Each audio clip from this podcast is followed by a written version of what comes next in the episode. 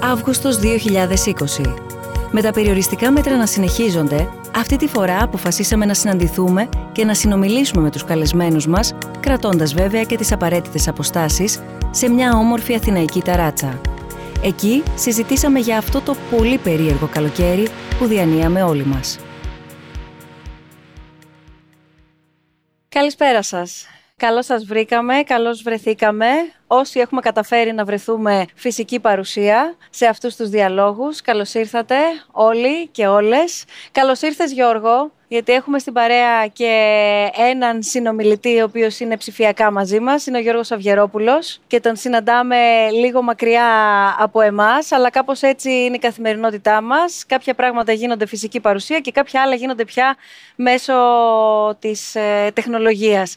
Είναι ο Κωνσταντίνος Τζούμας, καλώς ήρθατε. Είναι ο Βασίλης Κεκάτο. Βασίλη, καλώς ήρθες. Ο Ανδρέας Δρακόπουλος, καλώς ήρθατε. Και η Λίνα Ρόκου, καλώς ήρθες, Λίνα. Θα εξηγήσω σε λίγο, αφού ευχαριστήσω για ακόμα μία φορά όσους είστε μαζί μας και ανταποκριθήκατε στο κάλεσμα των διαλόγων, τη σύνθεση των συνομιλητών. Είμαστε σε μία αθηναϊκή ταράτσα, όπως μπορείτε να διακρίνετε όλοι, από αυτό το πανέμορφο φόντο που είναι το αστικό τοπίο που έχουμε μαζί μας. Ένα χρόνο πριν, τέτοια μέρα, αν θυμάμαι καλά και δεν με πατάει η μνήμη μου, 24 Αυγούστου Ήμασταν στην πλατεία Μαβίλη, περίπου χίλια άτομα, ό,τι ακριβώς απαγορεύεται να κάνουμε τώρα. Αυτό πέρα από χαριτωμένο όμως και πέρα από τραγική ηρωνία, αν θέλετε, και με βάση το μήνα, ανοίγει μια πολύ μεγάλη συζήτηση. Μια συζήτηση όπως οι πάμπολες συζητήσεις, νομίζω, που ανοίξαμε και εξακολουθούμε να κάνουμε όλοι μας φέτος το καλοκαίρι. Ένα πολύ περίεργο καλοκαίρι, ένα πρωτόγνωρο σίγουρα καλοκαίρι, ένα δύσκολο καλοκαίρι, όχι ανέμελο καλοκαίρι. Δεν ξέρω αν θα συμφωνήσουν και οι υπόλοιποι συνομιλητές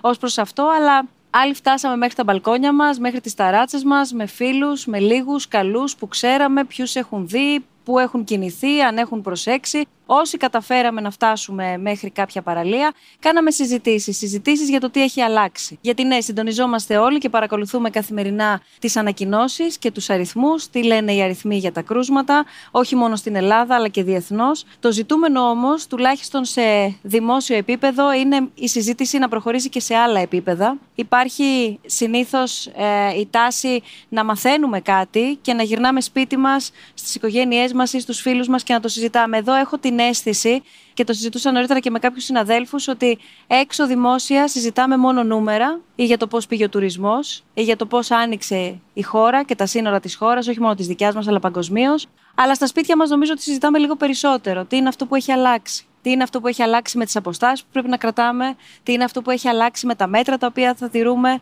τι είναι αυτό που έχει αλλάξει με το πώς θα πρέπει να προστατευτούμε, με το αν θα πάνε τα παιδιά μας στο σχολείο, πώς θα πάνε σχολείο, με το αν θα βγούμε με τους φίλους μας, πόσοι πρέπει να είμαστε; Όλο αυτό τι σημαίνει για την επόμενη μέρα με την τεχνολογία να μπαίνει περισσότερο στη ζωή μας, να είμαστε περισσότερο εξαρτημένοι από αυτήν και πολλά πολλά πολλά ακόμα πιο κοινωνικά, οικονομικά, ψυχολογικά, συναισθηματικά, Νομίζω ότι αυτά θα επιχειρήσουμε να συζητήσουμε, σαν να ήμασταν, που νομίζω ότι λίγο πολύ είμαστε μία παρέα, ενδεχομένως όχι μία δεμένη παρέα, αλλά όλοι μεταξύ μας έχουμε κάνει συζητήσεις έχουμε ακόμα και προετοιμάζοντας αυτή τη συζήτηση προβληματιστεί και έχουμε αφήσει λίγο πιο ελεύθερους τους εαυτούς μας να πούμε, Ρέση Βασίλη, πώς είναι στην κεφαλονιά, πώς ζεις από εκεί το lockdown, όταν τα λέγαμε τον Απρίλιο, στο πρώτο live webcast των διαλόγων, όταν και εμείς ως πρωτοβουλία και διοργάνωση κληθήκαμε να πάρουμε αποστάσεις. Αλλά να μην χαθούμε τουλάχιστον στην πραγματική επαφή. Ή με τη Λίνα, όταν συνομιλούσαμε, πώς είναι τώρα, πώς θα δουλέψουμε από το σπίτι, πώς δουλεύει ξαφνικά ένας δημοσιογράφος από το σπίτι,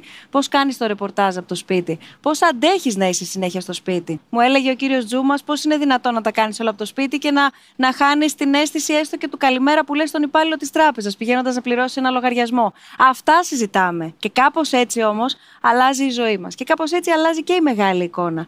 Άρα θα προσπαθήσουμε να κάνουμε μια συζήτηση όπως θα την κάναμε αν δεν μεταδιδόταν αυτή, αλλά μιας και μεταδίδεται και έχουμε αυτή τη δυνατότητα, πάμε να ανοίξουμε δημόσια όλα αυτά τα επίπεδα ή τουλάχιστον να αποπειραθούμε να τα θίξουμε. Δεν χρειάζεται να επαναλάβω αριθμούς, πόσα ήταν τα κρούσματα σήμερα ή που έχει φτάσει συνολικά ο αριθμός των θυμάτων στην Ελλάδα ή διεθνώς. Είναι πράγματα τα οποία καθημερινά παρακολουθούμε όλοι οι περισσότεροι. Σκοπός, και το λέω για τελευταία φορά, είναι να πάμε λίγο πίσω από τους αριθμούς σήμερα σε αυτή μας τη συζήτηση. Διάλεξη. snf.org dialogues είναι η πλατφόρμα, το πεδίο όπου πολύ καλά ξέρετε ότι μπορείτε να μας στείλετε οτιδήποτε θέλετε να μπει στην κουβέντα μας και φυσικά μέσα από τους λογαριασμούς μας στο facebook αλλά και στο instagram και στο mail μας βεβαίως θα τα βλέπετε αυτά α, συνεχώς για όσους δεν τα γνωρίζετε ή χρειάζεται να τα φρεσκάρετε για να συνομιλήσουμε όλοι μαζί ακόμα και έτσι στη σημερινή μας συνάντηση. Θα ξεκινήσουμε λίγο διαφορετικά σήμερα, θα μου το επιτρέψετε αγαπητοί συνομιλητές. Θα ξεκινήσουμε με τον κόσμο. Επειδή συνήθως ο κόσμος και όλοι όσοι μας παρακολουθούν είναι εκείνοι που ρωτάνε, αυτή τη φορά βγήκαμε εμείς έξω και ρωτήσαμε εσάς για αυτό το καλοκαίρι. Αν σας φάνηκε ιδιαίτερο και με ποια λέξη θα το χαρακτηρίζατε. Οπότε ξεκινάμε με εσάς και επιστρέφουμε. Αυτό το καλοκαίρι με την πανδημία COVID-19 θα το χαρακτήριζα παράξενο. Καλοκαίρι ατυχίας για πολλούς ανθρώπους. Ήταν πάρα πολύ δύσκολο. Δύσκολο. The word I would choose is disappointing. Μιζέρια. Γιατί άλλαξε τα πλάνα όλης της ανθρωπότητας. Because I was supposed to go traveling around Asia, so South Korea and Vietnam, and obviously I didn't get to. I'm, I'm glad I'm in Athens, but that wasn't the original plan. Δεν πήγα πουθενά. Γιατί φοβόμουν, καθότι τυχαίνει να είμαι και καπνίστρια, οπότε ανήκω και στις ευπαθείς ομάδες. Τα προηγούμενα χρόνια απλά έφευγα σε νησιά, πήγαινα σε Σαντορίνη κατά κύριο λόγο για σεζόν. Τώρα λόγω COVID είναι πολύ πιο δύσκολο και γενικά από μόνος μου φέτος αποφάσισα να μείνω στην Αθήνα για δουλειά. Και διακοπές, εδώ έχει καταστρέψει τα πάντα. Ε, εγώ δεν θα πήγαινα διακοπές γιατί δουλεύω, αλλά επειδή είμαι μισός ξένος, ε, δεν μπόρεσα να επιστρέψω στην πατρίδα μου, στη δεύτερη μου πατρίδα. Δεν υπάρχει αυτή η ζεστασιά, η ανθρώπινη ζεστασιά του των προηγούμενων καλοκαιριών. Well, the pandemic has has has changed a lot. Some some things are temporary, but I think most of the changes are going to be permanent. Είναι όλοι με τις μάσκες, πρέπει να τηρούν αποστάσεις ασφαλείας. Δεν επικοινωνείς με τον συνάνθρωπό σου, δεν βλέπεις τα συναισθήματά του. Ίσως να μην ήταν όσο ξένιαστο όσο τις άλλες χρονιές, διότι έπρεπε να προσέχουμε να μην είμαστε σε χώρες με πολύ συνοστισμό. J'ai choisi la Grèce parce que on a toujours voulu visiter la Grèce et euh, avec la pandémie, il y a plus, il y a moins 70% de touristes. On peut visiter plus facilement les monuments sans personne. On a visité l'Acropole, on a fait des photos, il n'y avait personne. Et euh, sur les îles, c'est pareil.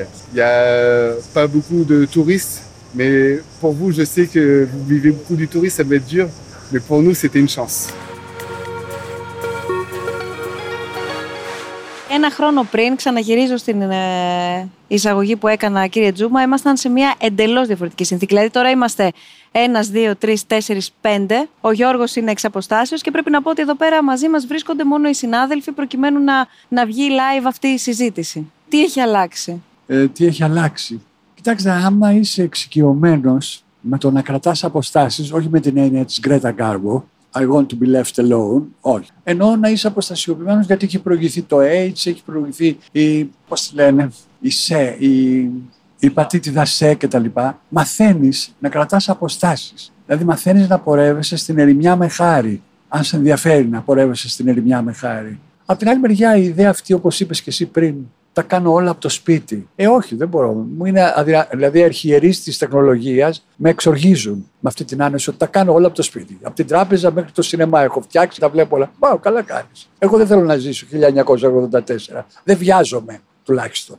Δεν ξέρω τι έχει αλλάξει στον κόσμο γενικά από τις προβλέψεις μας. Ε, μπορώ να πω ότι έχει αλλάξει στη δική μου συνείδηση. Θυμάμαι ότι όταν βρισκόμασταν ε, στο, στη μεγάλη κλεισούρα, ε, ανυπομονούσα να γυρίσω στην Αθήνα και στη ζωή μου όπως την είχα πριν. Και τώρα συνειδητοποιώ ότι δεν, ξε... δεν είμαι σίγουρος βασικά. Δεν συνειδητοποιώ κάτι. Απλώς αρχίζω να αναρωτιέμαι αν αυτή είναι η ζωή που ψάχνω, ας πούμε, μέσα στην πόλη, ή αν αυτή είναι η ζωή που εν τέλει είναι η ωραία ζωή. Θέλω να πω ότι αυτή τη στιγμή ζούμε στην Αθήνα, ζούμε σε μια εντός αγωγικών μεγαλούπολη για τα δεδομένα της Ελλάδος, χωρίς όμως να έχουμε τα comfort μιας μεγαλούπολης, χωρίς να μπορούμε να πάμε στο σινεμά, χωρίς να μπορούμε να πάμε σε ένα, ίσως πολύ πιθανό σε λίγο, σε ένα εστιατόριο να μπορούμε να πάμε. Ή Μπορούμε δεν να μπορούμε πάμε σε κάθε όμως. περίπτωση. Μπορούμε να πάμε. Απλά μπορούμε να πάμε όχι όλη η παρέα, όσοι και αν είναι αυτή η παρέα. Πρέπει να μετρήσουμε, το- να καταμετρηθούμε, να γίνει μια επιλογή, να ξανασκεφτούμε λίγο ποιους θα πάρουμε τηλέφωνο για να καταλήξουμε στο τραπέζι των 4 ή 5 ή 9 ατόμων ανάλογα με την περιοχή που βρισκόμαστε. Μπορούμε να πάμε σινεμά, αλλά θα πρέπει να έχουμε μια απόσταση. Ναι, το καταλαβαίνω αυτό. Απλώς επειδή εγώ έχω μεγάλη παρέα και δεν μου μιλάγανε μισή αν έβγαινα με τους άλλους μισούς και μετά θα είχα τέτοια προβλήματα. Για να μην χάσω λοιπόν τους φίλους μου, σκέφτομαι πώ χάσω την πόλη μου. και δεν λέω ότι σκέφτομαι στην πραγματικότητα να φύγω από την Αθήνα, εκ προσωπικού τουλάχιστον. Αλλά μήπως θα αρχίσουμε ίσως σιγά σιγά να επιστρέφουμε. Δηλαδή, μήπως η αποκέντρωση είναι μια απάντηση πιθανή σε αυτό το φαινόμενο, το τωρινό, το τόσο σκληρό, ας πούμε. Και ότι μήπως δεν είναι λογικό να μένουμε ένας πάνω από τον άλλον. Μπορεί και να είναι. Πραγματικά δεν ξέρω. Πραγματικά αναρωτιέμαι. Δεν κάνω καθόλου μια εξυπνακίστικη ας πούμε, ερώτηση. Ειλικρινά αναρωτιέμαι και με απασχολεί. Απλώς είδα πόσο όμορφα ήταν στην ερημιά καλή ώρα. για να απαντήσω σε εσάς, δηλαδή. Ναι, αλλά κοίταξε να δεις τι γίνεται. Αυτό που λες τώρα έχει ξαναγίνει. Το χύπικο κίνημα όλο ήταν, ξέρεις, Ναι. στις ακτές του Ειρηνικού περιμένοντας την αποκάλυψη, στα βουνά και στα όρη. Υπήρξαν και εδώ παιδιά που φύγαν από την πόλη και πήγανε σε διάφορα χωριά, επαρχές και μετά από λίγο γυρίσανε. Πώς να σου πω, τρομαγμένοι από αυτό που συναντήσανε εκεί που ήταν τόσο ωραίο στην αρχή και πάρα πολύ γραφικό και οι άνθρωποι ήταν άδολοι. Ακριβώς όπως Παραμύθια, είπατε. Επειδή τίποτα ήταν, από αυτά. παιδιά, επειδή ήταν παιδιά της πόλης συνέβη αυτό. Ε, μην υπάρχει. παιδιά της πόλης. Εσύ τι, είσαι παιδί της. Ε, Της επαρχίας. σοβαρά. Δεν σου φαίνεται, βρε. Ναι, ναι, ωραία. Καλή τύχη, αγαπητέ. μερσή. θα μπορούσε να, να πει κάποιος, δεν ξέρω ακριβώς πώς να το διατυπώσω, αλλά με, με την πιο τέλεια στόχευση, πού θα ήταν χρήσιμο να επικεντρωθεί η συζήτηση. Το λέω αυτό γιατί απασχολεί όλη αυτή η πανδημία ολόκληρο τον πλανήτη. Βλέπουμε σε επίπεδο αρχηγών κρατών τι συμβαίνει. Τα συζητούσαμε σε επίπεδο το Μάιο, σε επίπεδο ε, κοινωνικο-οικονομικών συνθήκων που αυτό φαίνεται να φέρνει, τι είδους απόνερα μάλλον φαίνεται να φέρνει για ακόμα μία φορά σε μια ήδη επιβαρημένη κοινωνικο-οικονομική κατάσταση, αλλά κανείς έχει την αίσθηση ότι δεν πάει προς τα εκεί η συζήτηση. Αναλωνόμαστε στο πώς θα ανοίξουμε τώρα, στο τι έγινε σήμερα και πάμε να δούμε πώς τη βγάζουμε αύριο. Γεια σας, καλησπέρα πρώτα πρώτα. Απλώς να πω κάτι, να το πάρω λιγάκι, λιγάκι διαφορετική τη συζήτηση, με την έννοια ότι γενικά είναι ένα λυπηρό γεγονός. Όπως και αν το δει κανείς, η όλη, η όλη ι- ιστορία του COVID για μένα είναι ένα, ένα λυπηρό γεγονός. Για άλλους πιο πολύ, για άλλους πιο λίγο. Αυτό το οποίο είναι πολύ ενδιαφέρον είναι και από τα σχόλια που κάνανε και στην αρχή, από τις συνεντεύξεις που κάνατε, οι λέξεις απογοητευτικό, τρομερό, δύσκολο, το οποίο δείχνει βασικά και τη, τη λύπη του όλου, του όλου γεγονότος. Εγώ θα σταθώ σε δύο, σε δύο σχόλια. Το ένα ήταν που είπε η κυρία ότι έχει χαθεί η ανθρώπινη, η ανθρώπινη ζε- ζεστασιά. Ε, και θα επανέλθω σε σε αυτό. Και το δεύτερο ήταν που είπε κάποιος ότι θα αλλάξουν όλα και δεν θα είναι ποτέ τα ίδια. Να αρχίσω από αυτό που για μένα είναι εύκολο. Διαφωνώ πλήρως. Εγώ πιστεύω ότι αν αύριο βγει ένα εμβόλιο, δεν θα βγει αύριο, αλλά θα βγει συντόμως. Και αν μεθαύριο δεν θα γίνει μεθαύριο, θα γίνει συντόμως. Θα μπορούσαμε όλοι να πάρουμε το εμβόλιο αυτό σε δύο εβδομάδες μέσα θα είμαστε όλοι, τουλάχιστον 90, 95% ακριβώς όπως ήμασταν πριν. Και γι' αυτό θα βάζα πολύ μεγάλο στοίχημα. Θα τα έχουμε ξεχάσει όλα, θα τα συζητάμε που και που, θα λέμε θυμάσαι τότε. Δυστυχώς ή ευτυχώς, και δεν ξέρω, θα είμαστε πίσω τόσο γρήγορα που θα είναι ακόμα πιο μεγάλο σοκ από ό,τι ήταν το πρώτο σοκ. Αυτό νομίζω είναι ιδιαίτερα εν- ενδιαφέρον και ανθρωπολογικά και πρακτικά και όλα. Για την ανθρώπινη ζεστασιά, απλώς να πω ότι που το έχω επαναλάβει υπό άλλες συνθήκες, ότι ο ιό ήρθε και μας, βασικά μας ξεβράκωσε. Και έχουν φανεί όλες οι αδυναμίες της σύγχρονης ζωής την οποία ζούμε. Και αυτό είναι, έχει να κάνει και σε προσωπικό επίπεδο και σε πιο συλλογικό και κοινωνικό και πολιτικό και όλα. Οπότε μπορεί να γίνουν πάρα πολλές συζητήσεις για το θέμα αυτό. Αλλά πιστεύω και πάλι ότι είναι, αν μπορούσαμε να ήμασταν τώρα ένα χρόνο, να ήμασταν του χρόνου τέτοια εποχή, που πιστεύω πράγματι ότι θα έχει, θα έχει φύγει αυτό το πράγμα όλο, το πώς θα μπορούσαμε να ξανακάνουμε άλλη μια συζήτηση ίδια και να πούμε, πέ- δηλαδή, ποιο θα είναι πολύ πιο ενδιαφέρον το τώρα με του χρόνου από ό,τι ήταν το πέρσι με τώρα. Το σοκ θα μείνει βέβαια και χαθήκανε ζωές, ας μην το ξεχνάμε αυτό. Και πάλι το θέμα είναι ο καθένας μας πώς θα στη ζωή όλα αυτά γίνονται και το μεγάλο ατού νομίζω είναι να μπορείς να μαθαίνεις από λάθη και από δυσκολίες. Και δεν ξέρω κατά πόσο είμαστε ικανοί πλέον και σαν άτομα και σαν κοινωνίες να μάθουμε από αυτά τα οποία έχουν γίνει. Και πάλι, όπως είπα, για να κλείσω, δεν ξέρω αν είναι δυστυχώς ή ευτυχώς. Πρώτο καταλάβετε, αν βγει ένα εμβόλιο ή κάτι φύγει ε, ο ιός, θα είμαστε ακριβώς όπως ήμασταν πριν. Εδώ πέρα υπάρχει και ένας επιπλέον παράγοντας, το κατά πόσο μπαίνει στην ιδιωτικότητά μας η, η τεχνολογία. Οπότε εδώ δεν ξέρω κατά πόσο θα είμαστε ακριβώς οι ίδιοι, γιατί αρκετοί είναι και το ακούσαμε νομίζω και στον κόσμο να το λέει ότι κάποια πράγματα ήρθαν και θα μείνουν, δεν θα φύγουν ακόμα και να φύγει ο ιός. Άρα κάποιες αλλαγές μας φοβίζουν ότι θα μείνουν και θα μείνουν για τα επόμενα χρόνια. Θα ήταν πολύ ενδιαφέρον σαν τι αλλαγές πιστεύουμε εμείς εδώ πέρα ότι θα μείνουν. Δηλαδή, αν γίνει αυτό το οποίο λέμε ότι βγει το εμβόλιο, τι είναι αυτό το οποίο πιστεύουμε ότι θα μείνει; Δηλαδή, εγώ δεν πιστεύω ότι η όλη ιδέα της τελεεργασία ή τελεεκπαίδευση υπήρχαν πολλοί οι οποίοι πιστεύαν ότι είναι θέμα χρόνου, αυτό θα αντικαταστήσει όλα και πήραμε χαμπάρι ότι είναι ένα. δούλεψε για λίγο, δούλεψε για να αντικαταστήσει για λίγο, ε, αλλά νομίζω ότι όλοι, όλοι έχουμε καταλάβει ότι ούτε να κάνουμε σχολείο μπορούμε μόνο από το σπίτι και ούτε να δουλέψουμε από το σπίτι. Ωραίο είναι για ένα μήνα, για δύο μήνες, τρεις μήνες. Επειδή... Ανακαλύψεις το σπίτι σου, ανακαλύψεις την οικογένειά σου. Πολλά καλά, πολλά κακά. Αλλά δεν είναι κάτι το οποίο νομίζω ότι θα κάτσει. Οπότε εγώ δηλαδή. Διαφωνώ. Η, η, Διαφωνώ γιατί είναι η, η ευθύνη του ιδιωτικού τομέα εδώ πέρα και έχει ήδη αλλάξει. Εργασιακά έχει ήδη αλλάξει και θέλω, γι' αυτό θέλω να την ανοίξω στη συνέχεια τη, τη συζήτηση. Κακώς το έβαλα το θέμα, αλλά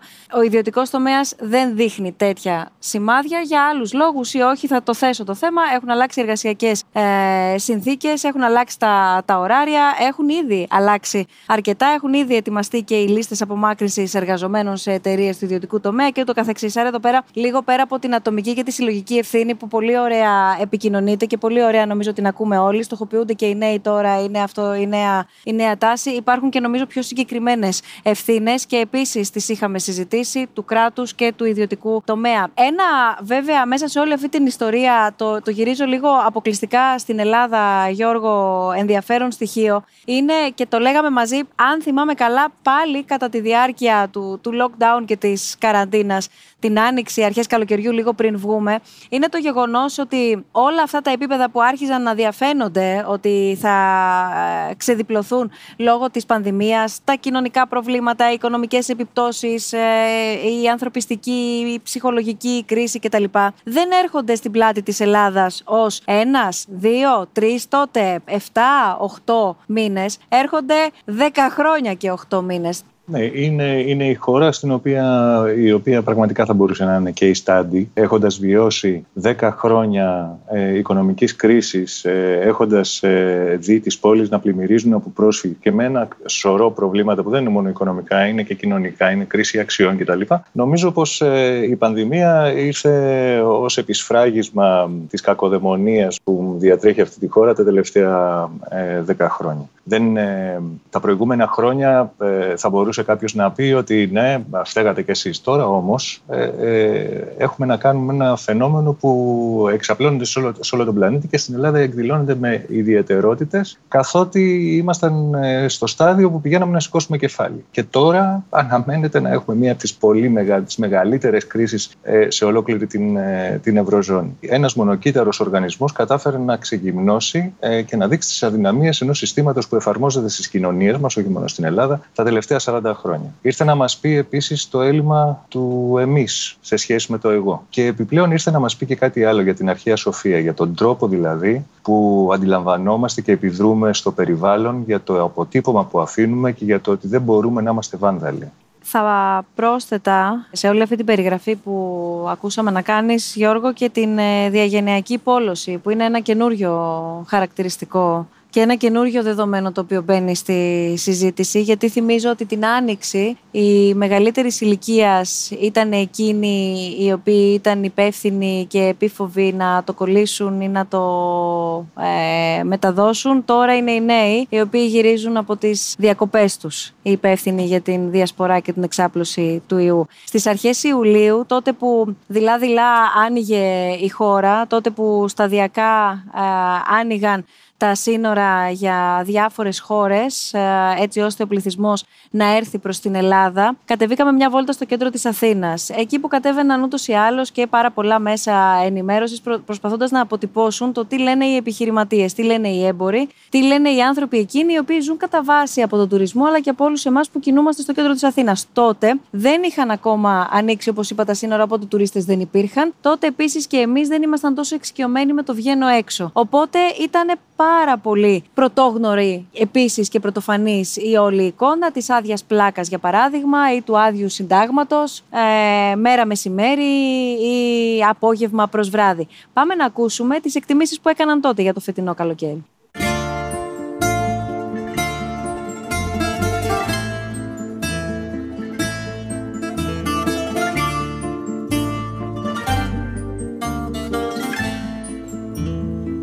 Κατάσταση από άποψη δουλειάς είναι δραματική. Είμαστε γύρω στο 70 με 80% μείον από πέρυσι. Είναι πάνω από 90%. Είναι ένα 80 με 90%. Τώρα που μιλάμε Ιούλιο μήνα, εδώ στην πλάκα. Αυτά τα ταμεία που κάνουμε αυτή τη στιγμή είναι ταμεία που κάνουμε Φεβρουάριο, Ιανουάριο που είναι χειμώνας εδώ και είναι ρημιά.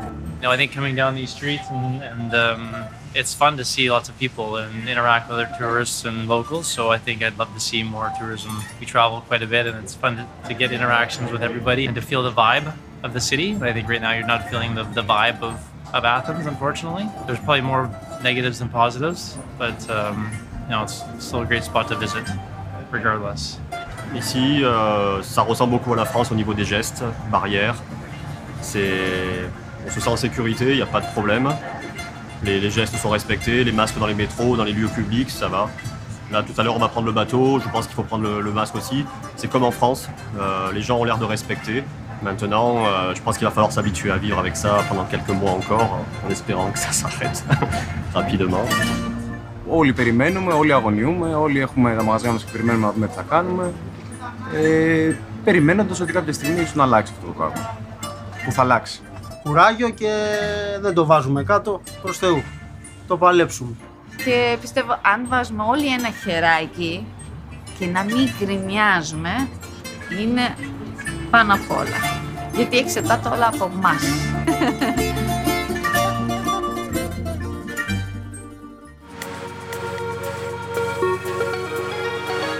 Απλώ για να είμαστε και δίκαιοι, αυτό που λέμε ότι δεν υπάρχει, στρα- ε, δεν υπάρχει καμία στρα- στρατηγική αντιπολιτική ηγεσία, να πω ότι αυτό δεν, δεν αφορά μόνο την Ελλάδα. Αυτό αφορά παγκοσμίως όλες τις χώρες, ανεξαιρέτως όλες τις χώρες. Και γενικά χάθηκε για μένα που είναι ένα μεγάλο, είναι από τα λίγα που θα μείνουν, ότι χάθηκε η εμπιστοσύνη προς τους θεσμούς. Διότι ακουστήκανε από παντού όλα. Λοιπόν, Ε, ναι, δεν μεν, διαφωνούμε, ναι, συμφωνώ. ναι, μεν η πολιτική ηγεσία εδώ, αλλά θέλω να πω ότι είναι παγκόσμιο φαινόμενο αυτό. Παντού υπάρχει και κάπου έχει, έχει φτάσει στο σημείο να μην πιστεύουμε πλέον ποιος θα πει, τι θα πει. Είναι ένα συ, συνεχές αίσθημα ότι δεν ξέρεις ποιον να ακούσεις, ποιον να πιστέψεις. Και βέβαια δεν δεν βοηθάει ότι παγκοσμίως υπάρχει και έλλειψη ηγεσίας παγκοσμίως. Νομίζω πάντως θα ήταν ε, καλό και συνετό να είχαν αποφευθεί οι δηλώσεις τύπου ο τουρισμός και το άνοιγμα των συνόρων ε, φέρει μικρή ευθύνη για την έξαρση που έχουμε τώρα και ότι αποκλειστική ή σχεδόν αποκλειστική ευθύνη είναι η έλλειψη μέτρων ε,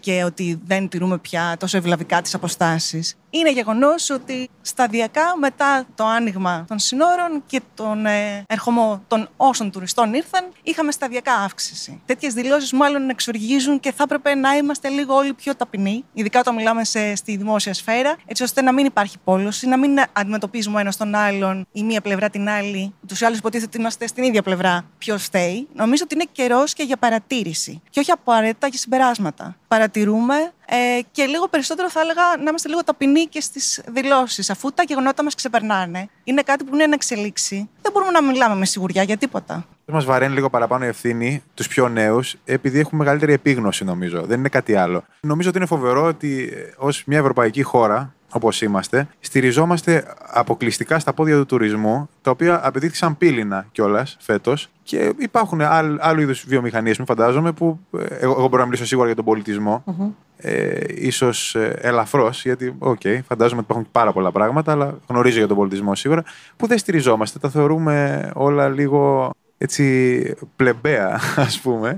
Ε, και ασχολούμαστε όλοι με τον τουρισμό, δηλαδή ο κάθε ένας γίνεται entrepreneur και ανοίγει ένα δωμάτιο και δύο δωμάτια και τρία δωμάτια και όλα αυτά. Και βλέπεις ότι αυτό το πράγμα δεν μπορείς να είσαι σίγουρος. Και είχαμε καταλήξει να λέμε το μόνο σίγουρο είναι ο τουρισμός. Έχει ενδιαφέρον ότι απεδείχθη ότι το μόνο σίγουρο δεν είναι ο τουρισμός. Αυτό που λες τώρα, ναι. αυτό που λες τώρα, για να κάνω διάλογο κι εγώ. Ε, όταν είχαμε κάνει τη συζήτηση στη σειρά εκείνη της άνοιξης των διαλόγων για τον τουρισμό, ξεχωριστά από τη συζήτηση για τον πολιτισμό, τη συζήτηση για τον τουρισμό, όπως τη συζήτηση για την οικονομία που ήταν ξεχωριστή, είχε προκύψει το εξής. Συζητάμε και ανησυχούμε για τον τουρισμό, ναι, γιατί τώρα έχουμε μία απειλή που, εν πάση περιπτώσει, δεν θα φέρει τα αποτελέσματα τα οποία επιθυμούσαμε. Για το πώς δουλεύουμε όμως τον τουρισμό μας θα μιλήσουμε.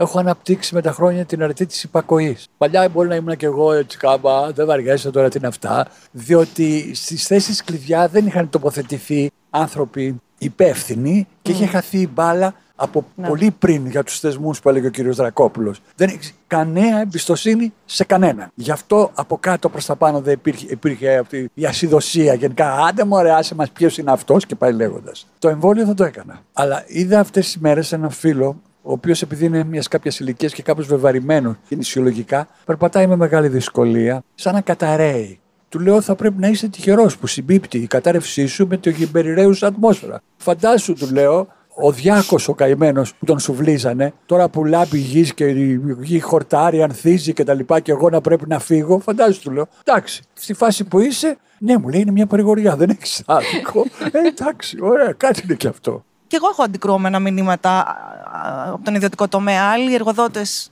φέρθηκαν σωστά, μπορώ να πω, και έδωσαν το δικαίωμα στους εργαζόμενους να κινηθούν έτσι ώστε να προφυλάξουν την υγεία τους, ειδικά την περίοδο του γενικευμένου lockdown.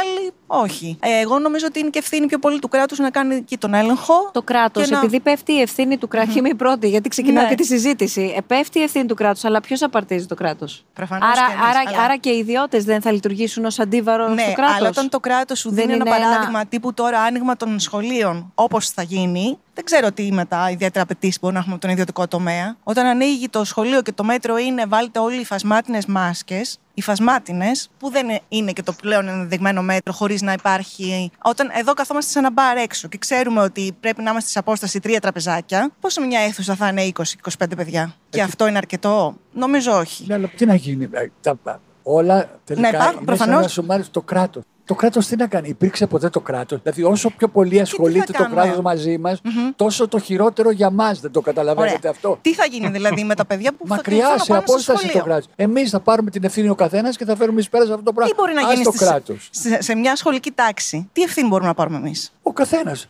να πάρει την Τα ευθύνη παιδιά. του. Τα παιδιά. Τι μπορούμε να οι κάνουμε; γονείς τους, οι- οι Να μην τα στείλουν υποκινητές σχολείο; Οι δάσκαλοι, ξέρω εγώ. Τι να σου πω. Και εγώ τι να πω. Δηλαδή, όταν σου λέει. Άρα ότι θα βλέπεις είναι... ότι υπάρχει αυτό το θέμα. Όχι. Αυτό που θα έλεγα εγώ είναι ότι όπως λέμε πριν για τους νέους και τους ηλικιωμένους, κάπως έτσι παίζει και το ο ιδιωτικός τομέας και το κράτος. Δεν υπάρχει το σωστό και το λάθος. θέμα είναι όλοι να κάνουν ή να προσπαθήσουν να κάνουν το καλύτερο δυνατόν το οποίο γίνεται. Ε, για τα σχολεία υπάρχει το άλλο θέμα για μένα. Δεν δεν είναι τόσο πολύ μόνο ότι θα ανοίξουν. Υπάρχει στρατηγική για το αν τις δύο πρώτες εβδομάδες υπάρξουν κρούσματα παντού, τι θα γίνει μετά. Και από ό,τι ακούω, εγώ ζω στη Νέα Υόρκη, αλλά α- από ό,τι ακούω, το σχολείο εδώ πέρα, η, η, η λεγόμενη τελεκπαίδευση δεν είναι τίποτε παραπάνω σε πάρα πολλά σχολεία από το παίρνεις ένα email και σου λέει κάνε αυτή την άσκηση. Λοιπόν, υπάρχουν πάρα πολλά, πάρα πολλά θέματα, αλλά νομίζω και, και πάλι ας ξεφύγουμε για μένα από τους νέους και του ηλικιωμένου. Το δημόσιο και το ιδιωτικό είναι ένα πράγμα το οποίο μας έχει καλύψει όλους. Είναι ένα πρόβλημα το οποίο το αντιμετωπίζουμε όλοι και πρέπει ο, ο καθένας στο μέτρο το οποίο μπορεί να κάνει το καλύτερο δυνατόν. Το θέμα είναι τι γίνεται στην επόμενη πανδημία, βέβαια. Πάνε και απροετοίμαστοι λίγο η Άλλο. παγκόσμια κοινωνία. Άλλο, άλλο θέμα, ναι, σίγουρα. Σε αυτό αλλά πάντως. Ας μην προτρέχουμε. δεν προτρέχουμε. Από πανδημία σε πανδημία. Ε, κά, κάπως έτσι πάμε όμως. Ε, όσον αφορά στην παιδεία, πάντως, αυτό που είπες, Λένα, ότι τι, να- τι, τι πρέπει να γίνει, ας πούμε. Σίγουρα η τηλεκπαίδευση είναι κάτι το οποίο δεν είναι βιώσιμο στην Ελλάδα. Δηλαδή καθόλου. Ε, και ξέρεις, μπορεί άλλοι να ζούμε λίγο στον κόσμο μας, αλλά αν συζητήσεις, ας πούμε, Συμφωνώ. βλέπεις πράγματα. 100%. Είχα φέρει πριν, ναι, ας πούμε, στο νησί μου, η, η γειτόνισά μου, η οποία είναι μια νέα γυναίκα, η οποία δουλεύει ως καθαρίστρια και έχει τρία παιδιά. Και σου λέει, ρε φίλε, έχουμε έναν υπολογιστή, τρία παιδιά σε διαφορετικές ηλικίες. Δεν γίνεται. Είναι κάτι το οποίο δεν γίνεται, ας πούμε. Προφανώς και θα γινόταν αν μπορούσε το κράτος αντίστοιχα να παρέχει και 5.000 σε κάθε περιοχή, ας πούμε, να δίνει και μερικές χιλιάδες iPad για να γίνεται αυτό το πράγμα. Και πάλι τε- δεν είμαστε έτοιμοι για κάτι τέτοιο. Και θα έλεγα ότι ευτυχώς κιόλας που δεν είμαστε έτοιμοι για κάτι τέτοιο, γιατί ακούγεται πολύ δυστοπικό. Συμφωνώ. Ε, Απ' την άλλη, θα συμφωνήσω με τον κύριο Τζόμα σε αυτό το κομμάτι ότι ατομική ευθύνη και υπάρχει ο γονέας, δεν είναι το παιδί. Αν ο γονέας δεν. ε, Είναι σαν να λέμε ότι αρκεστήκαμε ας πούμε, στην παιδεία που πήραμε από τα σχολεία για να γίνουμε άνθρωποι. Αυτό είναι αδιανόητο, δεν το έχει κάνει κανένας. Δηλαδή, Συμφωνώ, σε αυτά αλλά- πάντα θέλω να πω. Ναι, όχι, με συγχωρείτε, δεν, δεν πάω εναντίον στο που λες. Παίρνω μια αφορμή, ας πούμε, για να πω κάτι. Αλλήμον, ε, τα σχολεία πρέπει να ανοίξουν. Πρέπει να ανοίξουν με καλές συνθήκες. Αυτό δηλαδή ο συνοστισμός που υποτίθεται ότι είναι το νούμερο ένα και συζητάμε συνεχώς για, κοινων... για social distancing, δεν θα ισχύει στις τάξεις των πραγμάτων. Να το ξέρουμε. Τουλάχιστον να ξέρουμε την ευθύνη αυτού του πράγματος. Απ' την άλλη, βλέπεις Και ο ότι. γονέας τι θα κάνει, δεν θα στείλει το παιδί του στο σχολείο; Δεν γίνεται να μην το Ναι. στείλει. Είναι πολύ σύνθετο. Τι θα μπορούσε να γίνει, υπήρχε χρονικό περιθώριο νομίζω να δούμε εάν. Γιατί έχει ξεκινήσει αυτό από το Μάρτιο. Ναι. Μπορεί να μην ξέραμε πού θα τραβήξει, αλλά θα έπρεπε να έχει γίνει μια συζήτηση. Υπάρχουν δυνατότητες για παραπάνω αίθουσες; Δεν Φαντάζομαι ξέρω. ότι Δεν έχω υπάρχουν, την ε. απάντηση. Δεν δεν έχει την απάντηση πάντως ούτε το Υπουργείο. Αυτό λέω. Α δοθούν απαντήσεις τουλάχιστον, ας δοθούν δεδομένα. Δεν γίνεται γιατί αυτό, αυτό και αυτό και αυτό. Ουσιαστικά δεν έχει απαντηθεί. Όπως και δεν έχει απαντηθεί τι θα γίνει, δεν ξέρουμε για πόσο θα κλείνει μια τάξη. Θα κλείνει, λέει, μόνο η τάξη. Κρούσματα πιθανόν να παρουσιάζονται ανά πέντε μέρες. Για πόσο θα μείνει κλειστό; Με την τελεκπαίδευση προφανώς δεν λειτουργήσε και έχει αφαιθεί και τελείως στην τύχη της. Δεν έχουν γίνει ούτε εκεί έστω κάποιες προσπάθειες, εάν χρειαστεί πάλι να μπει σε λειτουργία, να μπει σε ίσως πιο σωστή βάση. Δηλαδή, μαζί σας. Προφανώς τα σχολεία πρέπει να είναι ανοιχτά. Η τάξη πρέπει να λειτουργεί. Αλλά μην λέμε ότι αρκεί μια μάσκα. Αυτό. Απλά να πω ότι μιλάμε όλοι για τα παιδιά, τους γονείς, τα σχολεία. Και δεν μιλάμε για έναν άλλο τομέα, τους δασκάλους και τους καθηγητές. Διότι δεν ακούμε πολλά το τι πραγματικά πιστεύουν και βέβαια είναι δύσκολο και για αυτούς. Ε, διότι είναι και τελείως διαφορετικός ο τρόπος εκπαίδευσης μέσω τελεκπαίδευση από ό,τι είναι στη τάξη. Αλλά είναι κάτι που εμένα μου κάνει και εντύπωση γιατί πιστεύω ότι παίζουν ένα τρομερά πρωταρχικό ρόλο στο πώς δηλαδή, δεν ακούς ποια είναι η θέση των δασκάλων, άλλο από το, από το πολύ φοβούνται επειδή τα παιδιά μπορούν να κολλήσουν. Αλλά, αλλά μιλάμε για πολύ πιο βαθύ πράγματα, τα οποία δεν τα ακούμε. Και νομίζω ότι θα έπρεπε να ακούσουμε και από τους δασκάλους ποια είναι και η θέση τους, τόσο ανθρώπινη όσο και εκπαιδευτική. Από την άλλη, οι δάσκαλοι είναι τώρα σμίδα ότι προσέλαβαν πόσες χιλιάδες εκπαιδευτικοί. Ισχύει αυτό. Νομίζω ότι ισχύει, δεν είναι ραδιοαρβίλα. Ότι προσελήφθησαν πάρα πολλοί εκπαιδευτικοί και όλα αυτά. Οι οποίοι αντιστοίχως θα πληρωθούν, φαντάζομαι, όπως πληρώνονται οι άνθρωποι της ενισχυτικής δασκαλίας, όπου δεν τους αναγνωρίζεται δικαίωμα πληρωμής στο καλοκαίρι, στα Χριστούγεννα, δηλαδή θέλω να πω. Και χωρίς κανένα training. Ναι, ακριβώς. Γιατί, γιατί, χρειάζεται πάρα πολύ training. Είναι τελείως διαφορετική ψυχολογία σαν δάσκαλος το πώς εκπαιδεύεις μέσω τελεκπαίδευση. Αυτό ούτε που το έχουμε συζητήσει, ούτε που έχει ακουστεί. Τίποτα. Και, αλλά, νομίζω ότι η παιδεία ήταν πάντα και η νεαρή κοινωνία, αλλά και η παιδεία δευτερευόντως, ήταν πάντα η χείλος πτέρνα του κράτους και νομίζω ότι δεν έχει καμία διάθεση να την θεραπεύσει με κάποιο τρόπο, ας πούμε, να την ενδυναμώσει.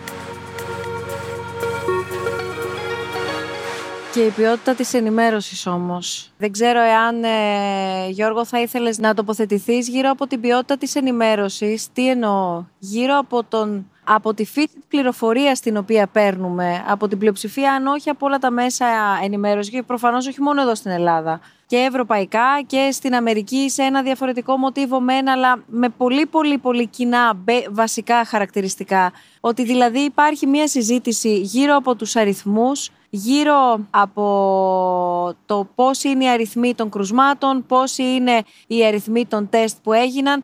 Άντε να βρεθεί ειδικά τώρα τους καλοκαιρινούς μήνες, μιας και μιλάγαμε για τον τουρισμό και το βιντεάκι το οποίο θα έρθει από το χ νησί που θα δείχνει από το κινητό κάποιου τι έγινε και θα είναι και το πρωτότυπο ότι έχουμε αυτό το βίντεο και έχουμε αυτή τη διαφορετική εικόνα να παίξουμε. Κάτι άλλο ε, υπάρχει. Πως, ε, Νομίζω πως υπάρχει... Καταρχήν οι γενικές είναι καλό να αποφεύγονται. Δεν είναι όλα... Η ενημέρωση που λαμβάνουμε δεν είναι, πώς να το πω, από όλα τα μέσα άθλια, αλλά ε, αρκεί να ξέρεις πού να κοιτάξεις ε, και τι να φιλτράρεις. Μιλάω για την παγκόσμια σκηνή, έτσι, δεν μιλάω μόνο για την Ελλάδα. Προφανώς, βέβαια. Τώρα, στην Ελλάδα, εγώ θα προτιμούσα να σας πω την αλήθεια να έβλεπα μια μεγαλύτερη κριτική από τα μέσα μαζικής ενημέρωσης ε, σε οποιαδήποτε κυβέρνηση. Γιατί πιστεύω, έτσι μου έχουν μάθει τουλάχιστον, ότι η δημοσιογραφία είναι ο πυλώνας εκείνος που ελέγχει την εξουσία, την εκτελεστική εξουσία. Αυτό, αυτό, αυτό νομίζω πως έχει χαθεί πλήρως, πραγματικά, και το λέω με μεγάλη μου λύπη, ε, τα τελευταία χρόνια στην στην, Ελλάδα.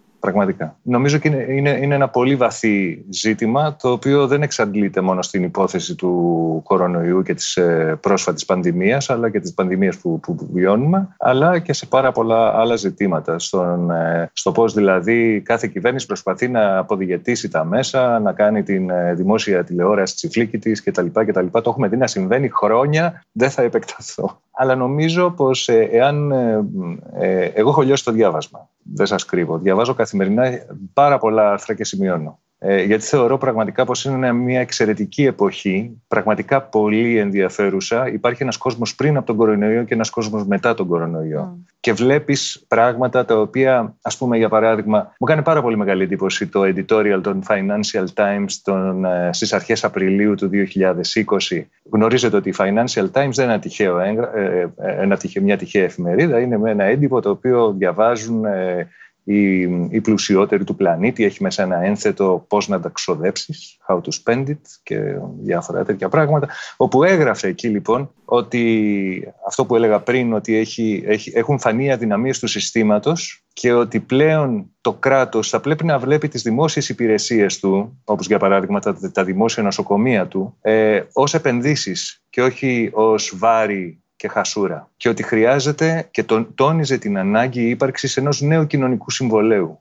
Και στη μεγάλη κρίση την οικονομική που άρχισε στην Αμερική το 2008 και στην υγειονομική την παγκόσμια κρίση τώρα, αν δεν υπήρχε ο δημόσιος τομέας, θα είχε γίνει καταστροφή. Απ' την άλλη, πιστεύω ότι πρέπει να, να προχωρήσουμε μακριά από το ή το ένα ή το άλλο. Νομίζω, νομίζω ότι ε, τα τελευταία 50 χρόνια μπορεί κάποιος να αναδείξει περιπτώσεις που ή το ένας τομέας είτε ο άλλος πραγματικά απέτυχε. Αλλά αν ήταν θέμα ισοπαλίας, θα έλεγα ότι ο δημόσιος τομέας είναι πολύ πιο χρήσιμος και απαραίτητος και νομίζω ότι αυτό φάνηκε ξεκάθαρα και πάλι και στην οικονομική κρίση την παγκόσμια, του 8 που άρχισε και στην Αμερική. Ε, αν δεν υπήρχε ο δημόσιος τομέας, αν δεν υπήρχε το Fed, θα είχε πέσει έξω η Αμερική. Το ίδιο πράγμα τώρα, αν δεν υπήρχε ο δημόσιος τομέας, τα δημόσια νοσοκομεία και οι άνθρωποι που είναι από πίσω, ήδη και πάντα το λέω, πίσω από κάθε οργανισμό υπάρχουν άνθρωποι, θα είχε επέλθει και πάλι μεγάλη, πάρα πολύ μεγάλη καταστροφή. Απ' την άλλη και πάλι ελπίζω ότι έχουμε φτάσει σε ένα σημείο σαν ανθρώπινη κοινωνία, ή θα ήθελα να ελπίζω, δεν έχουμε φτάσει, που να καταλάβουμε ότι δεν είναι ή το ένα ή το άλλο. Δεν είναι το ποιος θα είναι εκεί και ποιος είναι ο καλός ή ο κακός. Και ο πρώτος που θα καταφέρει να, να το φέρει αυτό στην πράξη, πραγματική συνεργασία. Αλλού πιστεύει πιο πολύ χρειάζεται το κράτος, αλλού ο ιδιωτικός τομέας, αλλά να γίνεται σωστά και να γίνεται για όφελος του κοινωνικού συνόλου, που ξέχωρα ακόμα και αν πιστεύει σε ελεύθερες αγορές, εγώ προσωπικά πιστεύω, δεν υπάρχει όμως ε, καμία, ε, πώς το λένε, κανένα ερώτημα στο ότι χρειάζεται κοινωνική δικαιοσύνη. Πάμε να δούμε τι απαντάει ο κόσμος, τι απαντάτε όλοι εσείς αναφορικά με το τι φέρνει η επόμενη μέρα. Οι συζητήσεις μου φέτος το καλοκαίρι λόγω της πανδημίας αφορούσαν περισσότερο τον τουριστικό κλάδο, στον οποίο ανήκω και εγώ, τα τουριστικά επαγγέλματα, την υγεία μας. Βέβαια, απασχολήσαν και τον τρόπο διασκέδασή μας, γιατί όλοι ψάχνουμε έστω και για δύο-τρεις ώρες ημερησίωση ή στο ρεπό μας να περάσουμε το χρόνο μας έξω. Προσπαθούσα γενικά να μην το συζητάω γιατί με παίρνει πάρα πολύ από κάτω, όπως και τους φίλους μου. Θεωρώ ότι έτσι γίνεται, έτσι, έτσι συμβαίνει. Δεν μπορούμε να κάνουμε κάτι να το αλλάξουμε με τη συζήτηση. Only yesterday in the hostel I'm staying in, we were talking about it, and I find it interesting because a lot of people seem to think it's not real. Um, and to me that doesn't make sense. Η μεγαλύτερη απασχόληση συζητήσεις με γονείς και φίλους και όλους ήταν κυρίως τώρα που θα φύγουμε για το πανεπιστήμιο αν στο εξωτερικό οι περισσότεροι, αν θα πάμε ή δεν θα πάμε και πώς θα γίνει και αν θα είναι online και αν αξίζει να φύγουμε. Αυτό κυρίως. Τελικά αποφάσισα να μείνω εδώ για το πρώτο εξάμεινο και με το καλό τον Ιανουάριο θα φύγω. I think we tend to talk about how it's affected people and if they think it's real and what they think the cause of it is and and what they think the world will be like in six months time. Είμαι απεσιόδοξη και θα είναι δραματικοί οι μήνες, δυστυχώς. Και θα είναι και δραματική για όπως ε, προείπα για πολλούς ανθρώπους που δεν θα έχουν δουλειά. Γενικά πιστεύω ότι ίσως γίνει λίγο χειρότερα πριν γίνει καλύτερα. Αλλά ε, γενικά το 2021 πιστεύω ότι θα αρχίσει να βελτιώνεται η ιδιαίτερη κατάσταση. Είμαι πολύ ε, αισιόδοξη για τους επόμενους μήνες που έρχονται, επειδή σιγά σιγά αρχίζουμε μια άλλη ζωή, τη φοιτητική ζωή. Ε, κάπου αλλού, εγώ δεν φοβάμαι πάρα πολύ, θα πάω στο Λονδίνο. Α, δεν φοβάμαι πολύ γιατί ξέρω ότι αν τηρώ τα μέτρα και έχω εγώ την δική μου την ευθύνη, δεν θα πάθω κάτι κακό. Οι επόμενοι μήνες φαντάζομαι ότι θα είναι, επειδή έρχεται και ο χειμώνας, φαντάζομαι ότι θα είναι λίγο δύσκολοι για όλους μας, γιατί δεν νομίζω ότι θα λάβει κάποιος σύντομο τέλος αυτό. Ε, οπότε αυτό που έχω να πω είναι υπομονή από όλους και να συνεχίσουμε να είμαστε υπεύθυνοι. It's exciting because we're going through a part of history that will be remembered and talked about for generations. Και είναι κρίμα που κυρίως ηθοποιοί θα πω. Κυρίως ηθοποιοί, τραγουδιστές, η μουσική, δηλαδή τέτοιοι άνθρωποι οι οποίοι χορευτές, όλους αυτούς τους καλλιτέχνες εννοώ, του ερμηνευτέ κυρίως, που εμείς κάπως παραμυθιαζόμαστε γιατί γράφουμε ή μπορούμε να κάνουμε. Έχω κάνει μια μικρή ταινία μόνος μας, με το φωτογράφο μόνο, τον Γιώργο το Βαλσαμί. Κάτι γίνεται και κάπως έτσι αναθαρούμε ότι παράγουμε. Αλλά ένας άνθρωπος που είναι να ερμηνεύσει, ας πούμε, ή να κάνει κάτι άλλο, αυτός ο άνθρωπος δεν ξέρω πώς το υποφέρει όλο αυτό το πράγμα και χωρίς καμία πρόνοια, δηλαδή κανείς δεν έχει φροντίσει για αυτόν, είναι ο φτωχός συγγενής ξεκάθαρα.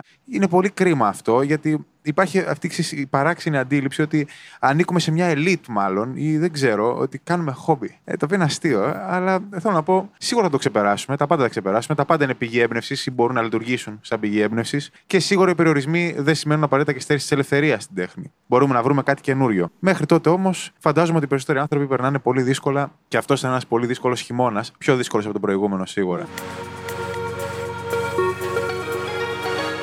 Σας ευχαριστώ πάρα πολύ όλους για τη σημερινή συζήτηση σε αυτήν την ε, κουβέντα μας, σε αυτή την ε, αθηναϊκή ταράτσα, όπως νομίζω ότι παράλληλα με εμάς αυτή τη στιγμή γίνονται και άλλες συζητήσεις σε πάρα πολλά μπαλκόνια, σε πάρα πολλές έτσι, αυλές σπιτιών ή εξοχικών. Ξαναέζησαν όσοι έχουν εξοχικά, τα εξοχικά ξαναέζησαν ε, στιγμές έτσι ζωντανές, τα τίμησαν όσοι είχαν τη δυνατότητα να τα επισκεφθούν. Ελπίζω και εύχομαι να ξανασυναντηθούμε σύντομα με πιο αισιόδοξες, δεν ξέρω πώς να το χαρακτηρίσω, εκτιμήσεις και παραδοχές όμως κυρίως για το τώρα. Γιατί καλές εκτιμήσεις για το αύριο. Αν το τώρα όμως είναι χαλασμένο, το αύριο μοιάζει πάρα πολύ μακριά. Ευχαριστώ πάρα πολύ, Γιώργο, για τη σύνδεση που ήσουν μαζί μας. Σε περιμένουμε με το καλό να επιστρέψεις εδώ στην Αθήνα. Ευχαριστώ πάρα πολύ τη Λίνα Ρόκου. Ευχαριστώ πάρα πολύ τον Ανδρέα Δρακόπουλο τον Βασίλη και κάτω, τον Κωνσταντίνο Τζούμα. Τι να πω, κρατάω από ό,τι είπαμε ότι ίσως του χρόνου τον Αύγουστο καλά να είμαστε όλοι και όσοι είμαστε εδώ και όλοι όσοι μας παρακολουθήσατε να, να είμαστε και 2 και 3 χιλιάδες και να πάμε σε ένα στάδιο, σε ένα γήπεδο να κάνουμε τους διαλόγους του Αυγούστου του 2021. Σας ευχαριστώ πάρα πολύ. Ραντεβού των επόμενων διαλόγων, όπως κάθε μήνα, τέλος του μήνα, οπότε ραντεβού τέλος Σεπτέμβρη. Καλή συνέχεια. Γεια σας.